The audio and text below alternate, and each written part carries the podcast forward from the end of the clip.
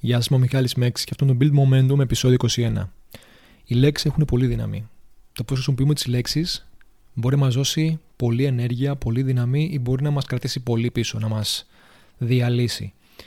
Οπότε είναι σημαντικό και ωφέλιμο να μπορούμε να παίξουμε εισαγωγικά με τις λέξεις. Θα σταθώ σε μία διαφορά. Ποια είναι η διαφορά του δεν μπορώ να το κάνω και δεν θέλω να το κάνω. Διάβαζα πρόσφατα ένα άρθρο στο διαδίκτυο που αφορούσε τον Michael Phelps, τον γνωστό κολυμβητή. Έλεγε λοιπόν αυτό το άρθρο ότι, και πρέπει να βασίζεται στο βιβλίο του, ότι ο Phelps κάνει φοβερές προπονήσεις, ε, τεράστιες αποστάσεις στην προπόνησή του και μία μέρα είχε τόσα πολλά μίλια να διανύσει που κάποια στιγμή σταμάτησε και είπε δεν μπορώ. Ένιωθε τόσο μεγάλο πόνο, τόσο μεγάλη κόπωση που σταμάτησε και είπε δεν μπορώ. Ο προπονητής του, ονόματι Bowman, Bob Bowman, του έδωσε μια πολύ σοφή απάντηση. Δεν μπορείς ή δεν θέλεις. Δεν μπορείς ή δεν θέλεις.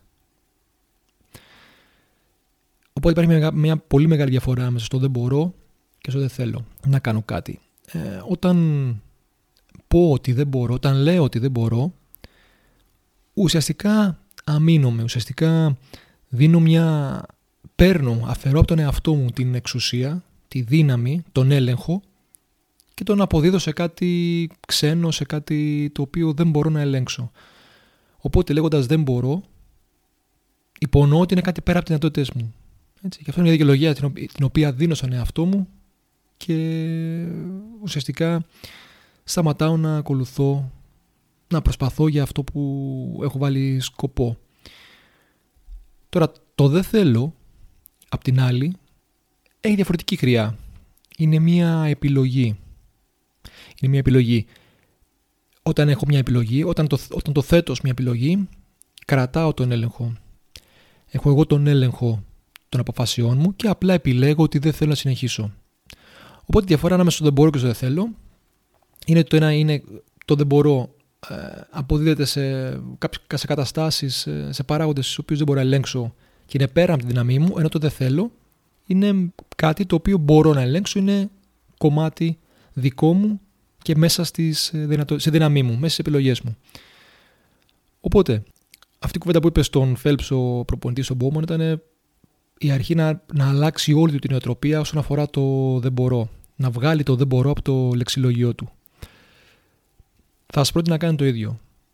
Να αφαιρέσετε τη λέξη δεν μπορώ από το λεξιλόγιό σας. Στη θέση του δεν μπορώ να βάλετε το δεν θέλω. Το δεν θέλω δίνει άλλη χρειά. Σας επιτρέπει να διατηρήσετε τον έλεγχο.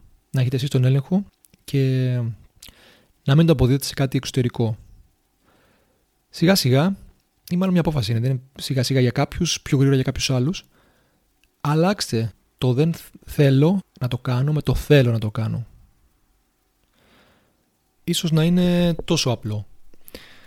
Οπότε αν κάποια στιγμή βρεθείτε στη θέση να, να αμυνθείτε, να πείτε ότι δεν μπορώ να το κάνω αυτό. Πολλοί, έχουμε βρεθεί πολύ σε, σε αυτήν την κατάσταση, είτε αθλητικά, σε κάποια, σε κάποια αγωνίσματα, σε κάποιες κινήσεις, είτε σε κάποια project στη ζωή μας, τα οποία μας έχουν δυσκολέψει πάρα πολύ, θυμηθείτε ότι όλα είναι δύσκολα.